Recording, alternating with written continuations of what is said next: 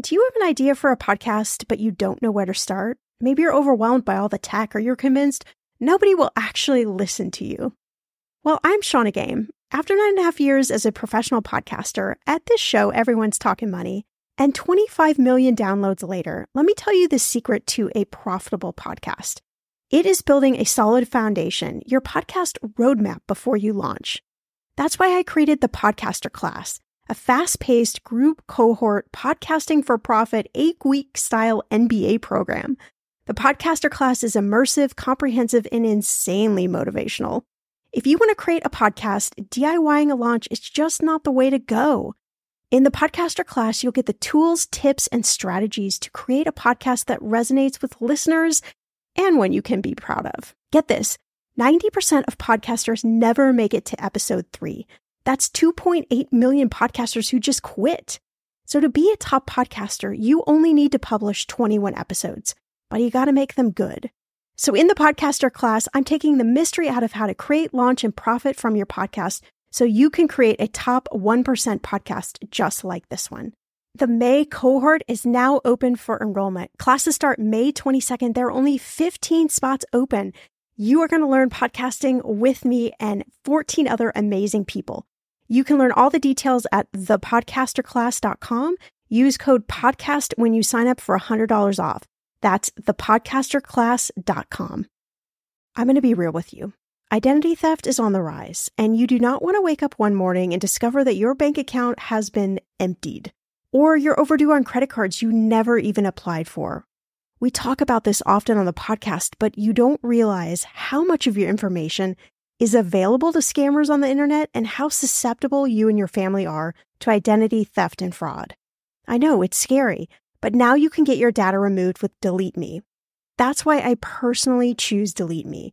Delete Me is a subscription service that removes your personal information from the largest people search databases on the web, and in the process helps prevent potential ID theft, doxing, and phishing scams. I just started using Delete Me, and I got my regular personalized privacy report. I was shocked what they found and removed. It was pages of information about me that I did not want online. Here's how it works. You sign up and provide Delete Me with exactly what information you want deleted, and their experts take it from there. I cannot tell you how relieved I felt to have Delete Me. And you know, it's also a great service for your parents or grandparents to help protect them from identity theft. Delete Me is not just a one-time service. Delete Me is always working for you, constantly monitoring and removing the personal information you do not want on the internet. Take control of your data and keep your private life private by signing up for Delete Me, now at a special price for my listeners. Today, get 20% off your Delete Me plan when you go to joindeleteme.com/ETM and use promo code ETM at checkout. The only way you get 20% off is to go to joindeleteme.com/ETM and enter code ETM at checkout. joindeleteme.com/ETM. Go to joindeleteme.com/ETM and use code ETM for 20% off. There was no reason for me to make $1 million a year. Like, that was just a number that I thought was a good number to make. So I quickly burnt out because I was working too many hours. I didn't have any time to take care of myself. And 2, there was no reason, like there was no driving force to make that other than I felt like, well, that's a number that you make if you're in business. Millennial Money with Shannah Compton Game. It will expand your brain.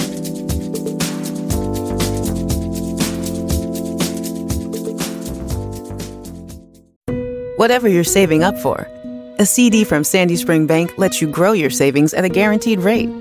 Right now, earn interest at 4.5% APY on an 8-month CD special or 4.25% APY on a 14-month CD special.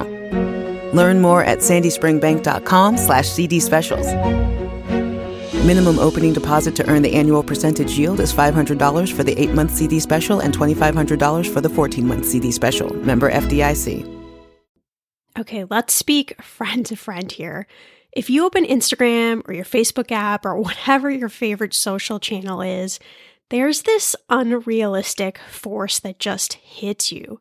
You can call it FOMO or whatever you like, but that feeling that you need to make millions of dollars in your business and your life and work harder and better than everyone else, or you're somehow not successful is ridiculous. It's unrealistic because you're going to burn out fast. And I speak from personal experience, and I've witnessed countless others feel the same burn. You can't win. Well, I've been a huge fan of our podcast guest, Paul Jarvis, for a while now, so I had a bit of a fangirl moment during our episode. But Paul, he left the corporate world when he realized that working in this high-pressure, high-profile business was just not his idea of success. Instead, this is awesome, he now works for himself out of his home on this lush island off the Canadian coast where he just no longer has to contend with that crazy corporate environment that demands everything out of you. More productivity, longer hours, more growth, you know, all of that heavy stuff. Well, in Paul's new book, Company of One, Why Staying Small is the Next Big Thing for Business, Paul just gives us all permission to accept that bigger is not always better. And I think all of us can just collectively let out a sigh, and you are so going to lean into Paul's message today. Paul, I am so excited to have you on the podcast today. Thank you so much for joining us. Oh, thank you so much for having me on as a guest. I appreciate it. You know, we all suffer from this inevitable FOMO factor in one way or another, whether we're trying to get our business up and running or we're comparing ourselves to somebody else who appears to be more successful, more profitable online. So why is staying small, in your words, the next big thing for your business? Yeah, so I think there's actually a lot of reasons, and I'm glad you brought up this whole comparison trap because it's real. Like it really happens, like especially with social media, like we see what other entrepreneurs are doing or like the cars they drive or the jets they might have. I don't know. There's some big entrepreneurs on Instagram for sure. But I just think that regardless of what we see like in the news or in social media, I think if we work for ourselves, we get to define what success looks like for our own business. And it could be different for everybody. Your version of success could be different than my version of success. So I think it should be our goal, if we work for ourselves, to kind of think about like, okay, what do I really need? And does it need to be as big as the next person's? For sure. And I think you could say that even if somebody was working in a career, kind of the same message really resonates. But, you know, I certainly get sucked down the trap of comparing myself to other podcasters on social media and think, oh my gosh, you know, there's this perfect picture of them and they're stating, you know, all their amazing listeners and what they're doing. And it's hard sometimes to not pull yourself out of that. But how can you, because it feels so anti what we've been grown up to think, how can you have some of those mind shifts where you can really focus on, okay, this is the audience I'm going after for my business, and I don't need to serve everybody? Yeah, and I think that that's an important point. I mean, especially with my business, like I know that it's not for everybody. I also think it's very hard. Like, how do you market to every single person? Like, even if you're Oprah or Tim Cook, like I still don't think that that's possible. I think if you kind of narrow in on like, this is the type of people I want to reach, how can I speak directly to them? How can I speak to them, not just as like consumers of this one thing that I'm selling, but just as people? Because I think that people buy, and it's funny, I did a survey, I think it was 2 years ago, and I asked my audience, why do you buy things from me? Which is like a weird question, but I was genuinely curious because like all of the products I have, other people sell similar products. Like I write business books, other people write business books. I make courses, other people make courses. And I was actually so surprised that the overwhelming answer that I got from people was that they buy the things from me because it's me selling them, like me personally, Paul Jarvis. They buy because of who I am and how I write and how I speak and how I relate to them. And I just think that that's so important, especially in the context of thinking about like, well, bigger doesn't necessarily mean better. My own mailing list, it's a size, so it's big enough, and enough is probably one of my favorite words, so we can even talk about that a bit more. But it's big enough that it supports my income because it I run a business. I need to make money. It needs to be profitable.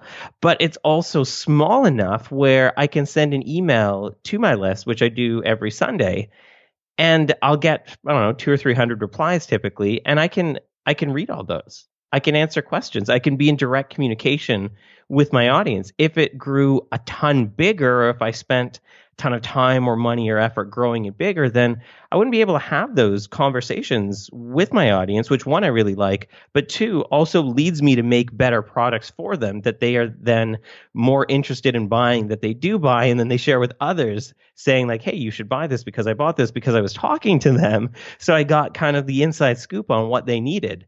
So I think there's kind of this middle ground in business where growth is good to a certain point, but then past that, it may not even make much sense other than because we want to compete with everybody else. And there's so many gems in what you just said. I want to unpack a few of them, but it comes to mind. One thing that I talk a lot about on the podcast is figuring out how much you need to live the life you want to live. What is the version of your life? And money is just this tool that comes around then to support that vision of your life. And certainly as a business owner, whatever stage you are, the same concept rings true. So how did you decide this is the size of the business, this is the level of profitability that I want to focus on and not get blinded by bigger numbers? Yeah, so there's a few things. It's funny. I was reading a couple weeks ago. There's a Gallup World poll that surveyed something like 2 million people and found that people are actually happier as they make more money, but only up to a certain point. And I think it was the optimal emotional well-being related to salary was something like $70,000. And then they also found that a slightly higher number, I think it was like $95,000, was ideal for taking into account long-term goals like savings and retirement, and even helping assuage things like peer comparisons and that. But then past that number, past making like between, I guess, $70,000 and $95,000, people weren't more happy. People were actually unhappy in some cases. And I think it just really speaks to, one, it speaks to everything that I talk about in the book, but also just kind of what you were asking in the question, well, how did I come to that? And I mean, for me, for my business, I know that I actually really like doing the work. So I make products and I write, and I like doing that. So if I grew my business, and even when I did web design years ago, people would always say, well, look, Paul, your business is doing well. You have clients. You're booked for months and months in advance. Why don't you hire some people? Why don't you make this into an agency?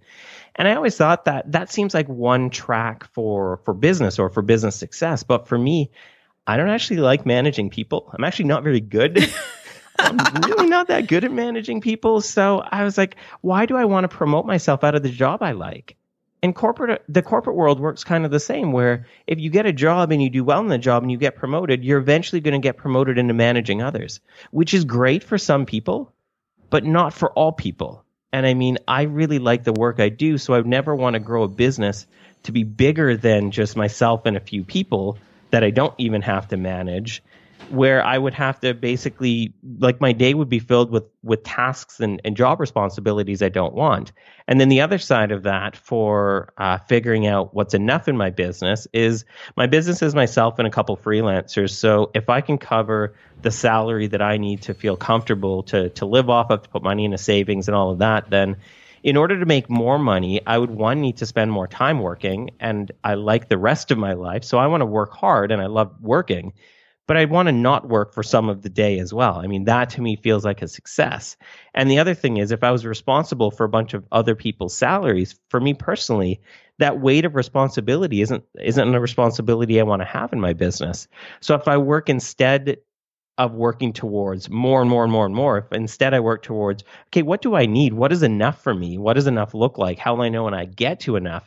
Then that makes it a lot more sustainable, because I'm not going to burn out, and more interesting and more enjoyable. That definitely makes you think. It makes you ponder your own life and where you fit in that diagram of money, how much money I need to make to, quote unquote, be happy. But what has your career journey looked like? Are there any lessons, big lessons that you've learned along the way that you have fused into your new book, Company of One? Yeah, I mean, a lot of it is is things I've learned. A lot of it is like stories and interesting research as well. But I think like when I look back to when I was younger, when I started my business, I felt like, okay, if I make $1 million a year, I'm going to be a success. So if I'm not working, I'm not making, and this was the logic that I had. If I'm not working, I'm not making money. Therefore, I should be working all the time. That way I can make all the money. That way I can make $1 million a year, which seems like it seems almost valid when you think about the logic like that. But the first thing was there was no reason for me to make $1 million a year. Like that was just a number that I thought was a good number to make. There was no reason or no purpose for that. So I quickly burnt out because I was working too many hours. I didn't have any time to take care of myself. And two, there was no reason, like there was no driving force to make that other than I felt like, well, that's a number that you make if you're in business. So sounds logical. It sounds logical, but like it didn't, like I didn't need that. Like I needed substantially less than that to be profitable. And I think in business, like we do have to work towards profit. And definitely there's no part in the book that says you should not make enough money to survive or not focus on profit. Because I think profit is really important. I think profit helps businesses stay sustainable. Profitable businesses don't go out of business. They tend to stick around. They go out of business if they try to grow too fast or if they're spending beyond what they're actually making or if they can't make good enough margins. So I think all of that is really important to think about. And I mean, I did that in the beginning. I did that. And I realized like, why am I doing this? And I didn't have a good reason. Like there was honestly no good reason for working towards that. So I quickly abandoned that goal. That's awesome. And this may seem like a really obvious question, but I think it's one that a lot of listeners might have. What actually makes a business profitable? Yeah, so I think there's a couple things. I think the first is we all get kind of enamored by the sexy numbers, like the gross profits that other people have, especially if we're talking about the comparison trap that you brought up in the beginning. Like when people share the amount of money they make, or if they write blog posts or do income reports or that kind of thing, they're typically talking about the gross number, which is sort of important, but it's not even close to being the most important thing. I think in order to be profitable, we need to have profit, and revenue is different than profit. So I could say I make $1 million a year, but if I spend $900,000, I'm really only getting to keep $100,000 of that. But if I make, say, $300,000 and I only spent 10, I get to keep 290, which is a lot more than 100. And so I think for a business to be profitable, one, yeah, we need to generate the revenue. We need to generate that gross number. But we also need to think about, well, how can we spend as little as possible? Or how can we spend just enough to make that money? And I mean, for me, it's more interesting for me to make the same amount but generate more profit by spending less as well, because I think if you're running a small business, the less you have for expenses, the faster you're going to be profitable each month. So if I only need, say, $2,000 to become profitable, as soon as I make $2,001 that month, I've made $1 profit. If I need $10,000 every month to be profitable, then I've got to work 5 times as hard just to break even every month. And that's also, that can also be kind of stressful.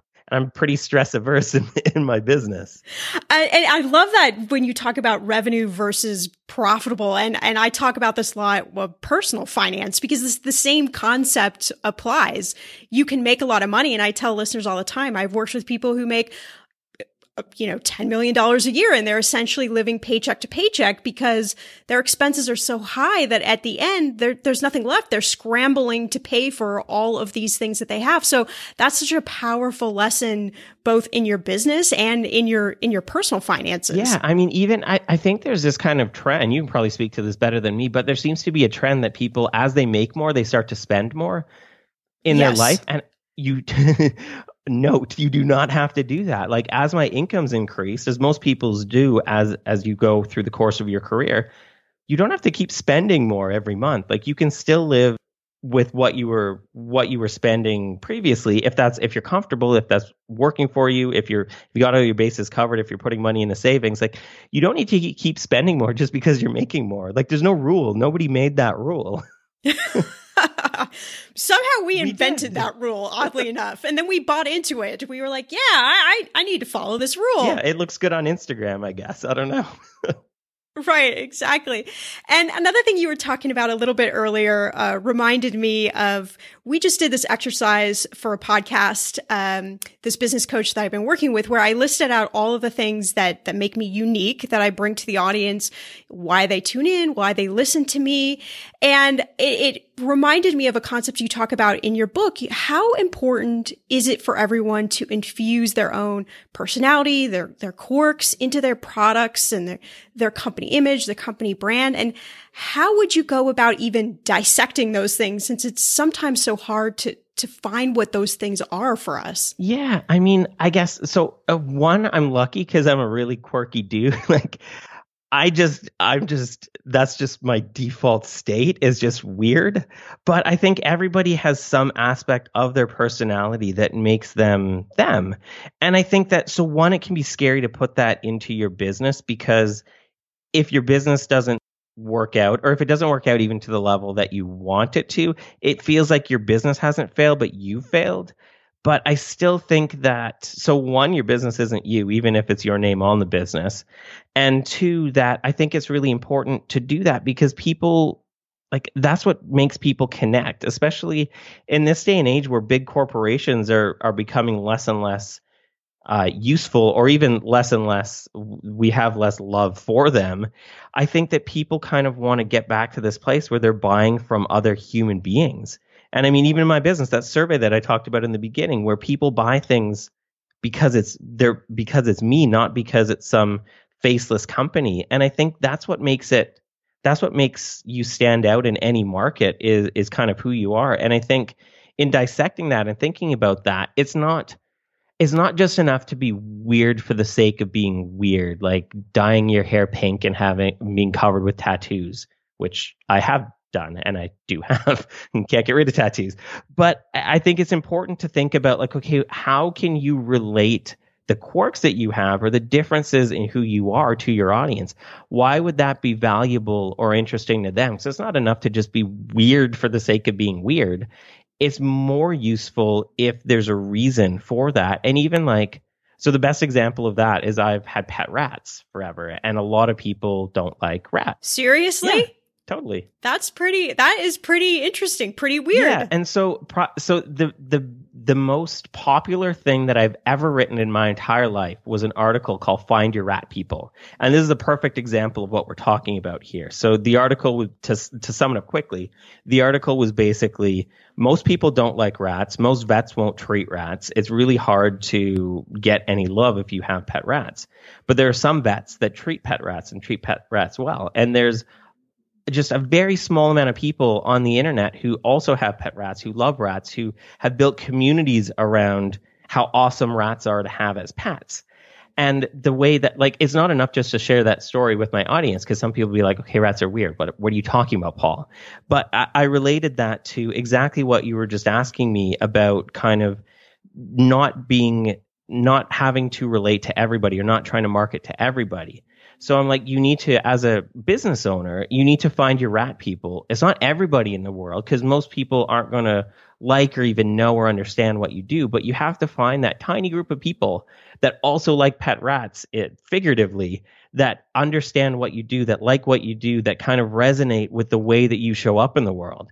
And that's where the power of having a personality in your brand comes into play, when you can just relate to those people, because they're going to feel like, well, they're possibly weird in that specific way too, and they feel like they aren't understood. But then if somebody comes out and is like, well, I'm that way as well, or I think this way as well, or I also like pet rats, then it becomes like an instant connection and a bond. The weather is getting warmer. I'm so excited, and it is time to say goodbye to all those jackets and sweaters, and hello to the shorts and t-shirts. I wanted to update my summer workout wardrobe for the long haul without, spending a fortune. Luckily, I found Quince, and I am in love. Quince is your go-to place from everything from premium European linen dresses, blouses, and shorts from $30, washable silk tops, timeless 14-karat gold jewelry, and so much more. The best part of all Quince items are priced 50 to 80% less than similar brands. By partnering directly with top factories, Quince cuts out the cost of the middleman and passes those savings on to you. And Quince only works with factories that use safe, ethical, and responsible manufacturing practices and premium fabrics and finishes. I love that. Okay, I bought the dreamiest pair of workout leggings and a bright pink workout top to match. Honestly, ladies, I gotta tell you, these leggings you need. The price cannot be beat, and I feel like $1,000,000 wearing this cozy, workout-friendly outfit. I've worn it for like 5 days straight. Get warm weather ready with Quince. Go to quince.com/ETM for free shipping on your order and 365-day returns. That's QUINCE.com/ETM to get free shipping and 365-day returns.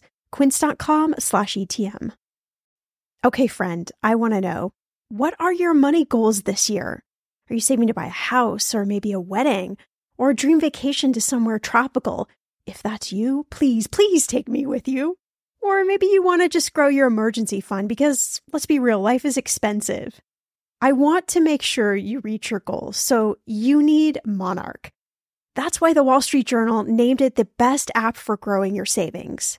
Monarch is the top-rated all-in-one personal finance app. It gives you a comprehensive view of all your accounts, investments, transactions, and more. You can create custom budgets, track progress toward your financial goals, and collaborate with your partner. And now, get an extended 30-day free trial when you go to monarchmoney.com/ETM. Here's what I love. Monarch is the most customizable budgeting app. You can change the layout of your dashboard. You can go between light and dark mode. You can create custom budgets and notifications. You can set up all of these automatic rules for your transactions and notifications, and so much more. Monarch is obsessed with constantly improving their product. Get this.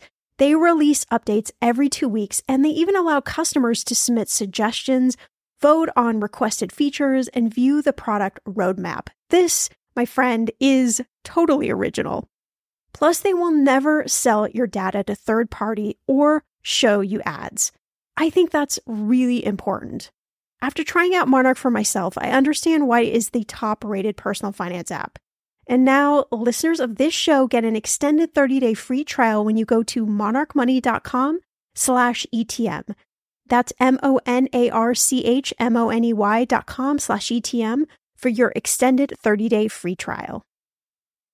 When it comes to financial advice, you got to trust the source. It's why you listen to this podcast. When I'm looking to upgrade my wallet, I turn to NerdWallet. Their expert team of nerds dives into the details to help you find smarter financial products. Before NerdWallet, I was paying for vacations all wrong. I was missing out on miles I didn't even know I was leaving on the table. Now I've got a new card with more miles and more upgrades. What could future you do with more travel rewards? I don't know, maybe that fancy hotel upgrade that you have always been dreaming about. Wherever you go next, make it happen with a smarter travel credit card. Don't wait to make smart financial decisions. Compare and find smarter credit cards, savings accounts, and more today at nerdwallet.com. NerdWallet.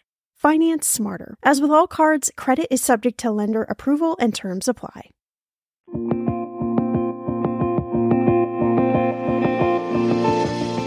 So I'm sure you're really curious about Paul's pet rat, and we'll get into the second half of this interview after a quick Ask Shannah. And this one comes from Katie, and Katie says, "Hi, Shannah. I've been listening to your podcast pretty regularly for the last year and love it. It's helped me become much more financially savvy. I used to be afraid to make financial decisions and defer to my husband because I really didn't understand how to. You've helped me prioritize what to work on, and now I feel I have an equal seat at the table, so to speak. I'm self-employed and opened a solo 401k plan at the end of last year with Vanguard because of the low fees and good reputation. I also moved some money out of Fidelity to Vanguard because of lower fees. I have money with another investment company and just looked at the fees, which are again higher.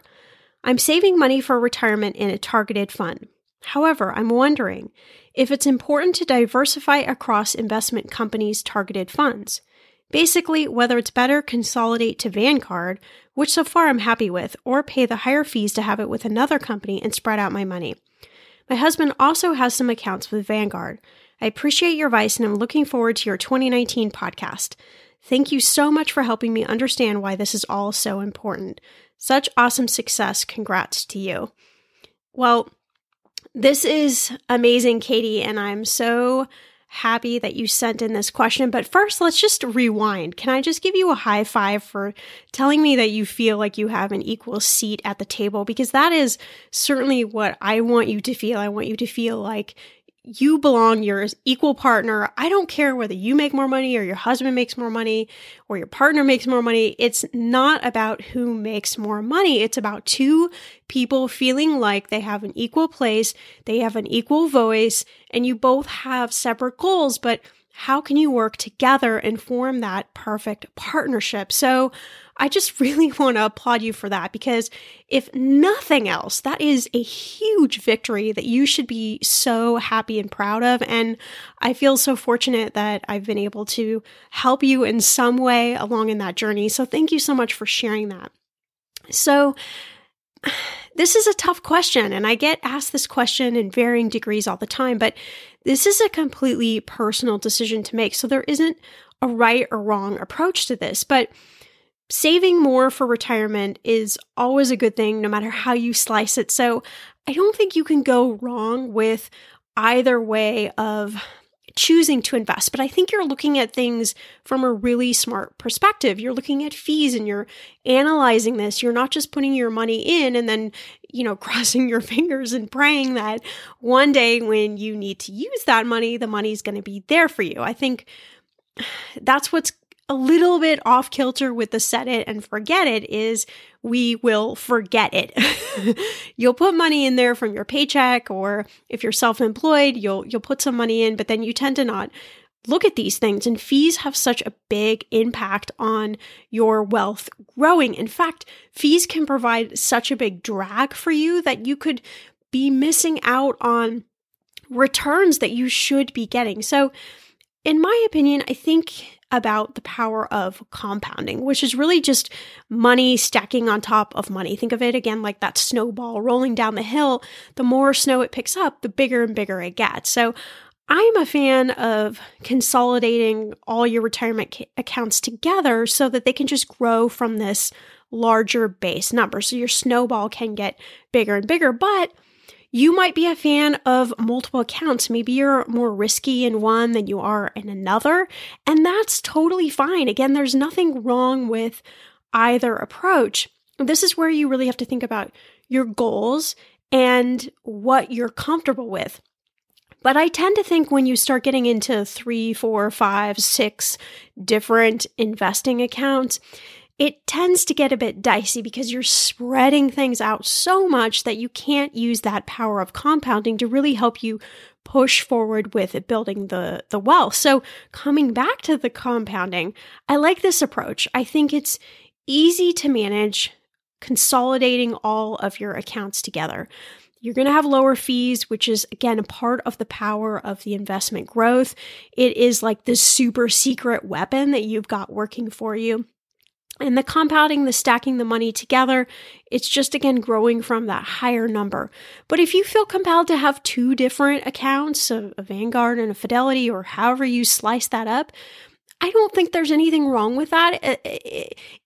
If each count is helping you propel in a goal in maybe a different direction. Again, maybe one's riskier than the other. Maybe you're invested in certain funds in one account that you're not in the other, as long as there's an approach to those accounts. But if the counts are going in the same direction, if they're both in basically the same types of accounts, I don't believe it's actually serving you well. So again, great question, Katie. Hopefully I've helped you out there a little bit. And again, thank you so much for sharing this. This is such a powerful message, I think, to anybody listening, that you can get an equal seat at the table. You can feel like you have an equal vote in things financially in your family or in your partnership unit. And that's really important. The mindset behind this is so critically important to your success.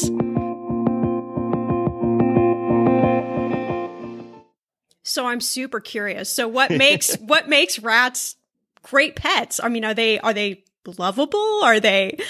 For sure. They are super social. They bond with humans because they're pack animals. So if you're in their lives, they'll be like, okay, you're part of the pack. So like, The one that I have now doesn't do this, and they all have very different personalities, but the other ones that I have had used to sit on my lap while I worked. No way. And they were just like, yeah, they would just sleep on my, I'll send you pictures. I have to see this. So they're super smart as well. You can teach them tricks. If you YouTube pet rat tricks, you will be amazed. They're just very friendly and social and lovable, that they just make really great pets, I think. You're blowing my mind today. I'm going to look at rats differently now. I'm going to do my best. I'd love to talk a little bit about your new book, Company of One. What was the genesis of this book? Is this you had a spark of an idea, or is this something you've been collecting along the way and felt like this was a really good time to talk about this idea that small can still be worthy and profitable? Yeah. So it's kind of always been like, I've run my business for 20 years. So it's even in the beginning, like I can't even take credit for it. I was just unconsciously working in that way of, and the point of the book is not that growth is bad, but that growth should be questioned. Whether or not it makes sense to hire more people, to generate more gross revenue, to reach more people, just to question it and see what works for you. And so in my own life, that's always been, like I've always run a business where it's been me and freelancers.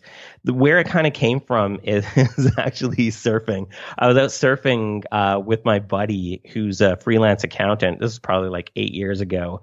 And we were waiting in the lineup, waiting to catch a wave. And he was like, and it was like September, October at the time. And he was like, buddy, I've made about enough money for the rest of the year. So I'm going to stop working and like go surfing down the coast and go rock climbing. Then he takes off on a wave and I'm sitting there and like, you just blew my mind. What just happened? And then, so we came back, like he caught the wave, paddled back. We started to chat about it. He's like, well, I know what enough is for me. I know what makes sense for my business to make. And I know that I don't want to grow it because it's not going to make me any happier or even more profitable. So he's like, I'm good. And I was like, that's kind of how I've been doing things. And then I started to think about it. And then again, I felt like I was the only person in the world who felt this way, just like having pet rats. I felt like I was the only person who understood them. But then I was like, why don't I just write about this? So I wrote an article for my mailing list about why I don't want to grow my business. And I was just inundated with replies of people saying like, I felt like I was the only one. I felt like I was the only one. And then I was like, there's this, it's the worst pun ever, but there's this growing movement of people who don't want to grow their business once it's profitable. And I was like, there's a lot of people and they're not getting press in the news. Like business publications aren't writing about small businesses that want to stay small. And then as I started to research the book, I was like, there's actually a ton of studies. There's like research and data that backs us up. There's a lot of businesses that do really, really well that are too busy making profit to be to talk about themselves in the media. And so that's kind of where the book came from, is just this like growing movement of people who aren't getting the coverage that I think they should be, who are doing really well in business. That is super interesting. I love that. And I love that you've collected it over the course of the years. I think sometimes those are the best ideas, when you look back and you realize, oh, this is what I've been doing my whole career. I just didn't, put the package together until that sort of light bulb moment. Yeah, it's been percolating for so long. And then the last 2 years has just been like full on writing and researching. But yeah. It's been forever that I've been thinking about this. So we're sitting in the new year, and a lot of listeners use the new year as a time to put down their goals, to think big. And certainly a lot of entrepreneurs, it's a time where you're really thinking about how do I up-level my business? How do I become more profitable? Or how do I reach the audience I want to reach to? What sort of tips would you give listeners? What should they be focused on and maybe not focused on to help them propel their business? Yeah, I mean, so the first thing is that there's definitely ways to scale without growth. And I mean, we live in a magical age of the internet, where like the amount of time it takes me to write an article and send it to one person is the exact same amount of time it takes me to write an article and send to 30,000 people through like mailing list software. Or using like there's ways to scale a business. And I mean, like throughout the book, there's people who are making 7, 8, 9 figures even that are running things with very, very small teams just through like automation and software. So I think it's really important to think about how can I solve the business problems that I have without simply adding more, because I think more is sometimes the easiest answer, but not the smartest answer. The other thing that I would think about since it's a new year for your business is to just start asking yourself questions. And that's really what the book is trying to help people ask better questions about their business to get to the success that they want to see. So things like, how much is enough in my business? How will I know when I've reached enough? And then what will change in my business once I have reached enough? And then in terms of growth, like, does this growth just serve my ego? Or, because sometimes that's the case, we can all fall into that trap. Or does this growth like actually help or serve my existing customers or help or serve the life that I want to build? And so I think in kind of framing like growth around those questions, I think we can come to better answers about what makes sense and maybe what doesn't make sense. Maybe it's just us chasing what we think our business should look like or what we think business looks like for other people. Yeah, those are amazing tips. Well, Paul, other than learning that rats make good pets, which is just blowing my mind today, can you give our listeners what's maybe one takeaway of everything we've talked about today? What would be the biggest takeaway that they should focus on in this new year with their business? Sure. I think it's that every business is a lifestyle business in so much as every business gives you the opportunity to build the life that you want. So I think if we kind of flip it where we don't build a business and then end up with the life that we're given based on that business, and instead we think about like, how do we want to spend our day? Like, what would success look like for us personally? And then build a business that fosters that and that moves towards that. Because if we do that, I think we can make better decisions in our business. Like, maybe this opportunity doesn't get me to the place that I want. Maybe this opportunity is just an opportunity that I think I should take. And then it becomes easier to say no to things because every opportunity has a cost or an obligation attached to it. So I think if we start to frame things around like, well, how do I, like, I want my business to foster the life that I want to have. So how can I make better decisions in my business to get to that life that I really want to have?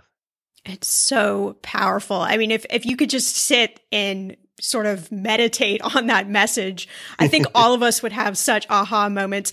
Well, tell the listeners, Paul, when the book Company of One comes out and where they can grab a copy and where they can connect with you. Sure. So the book is out Jan 15, 2019.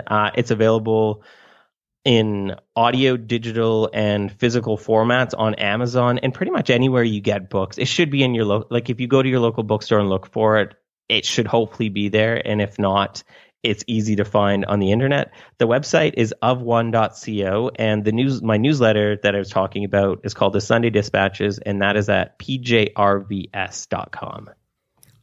Hey, thank you so much for listening to today's episode. Remember to subscribe to the podcast. It's absolutely free, and you'll make sure you never miss an episode of Millennial Money. You can also listen to all our episodes on Spotify, Google Play, iTunes, Stitcher, and Pandora.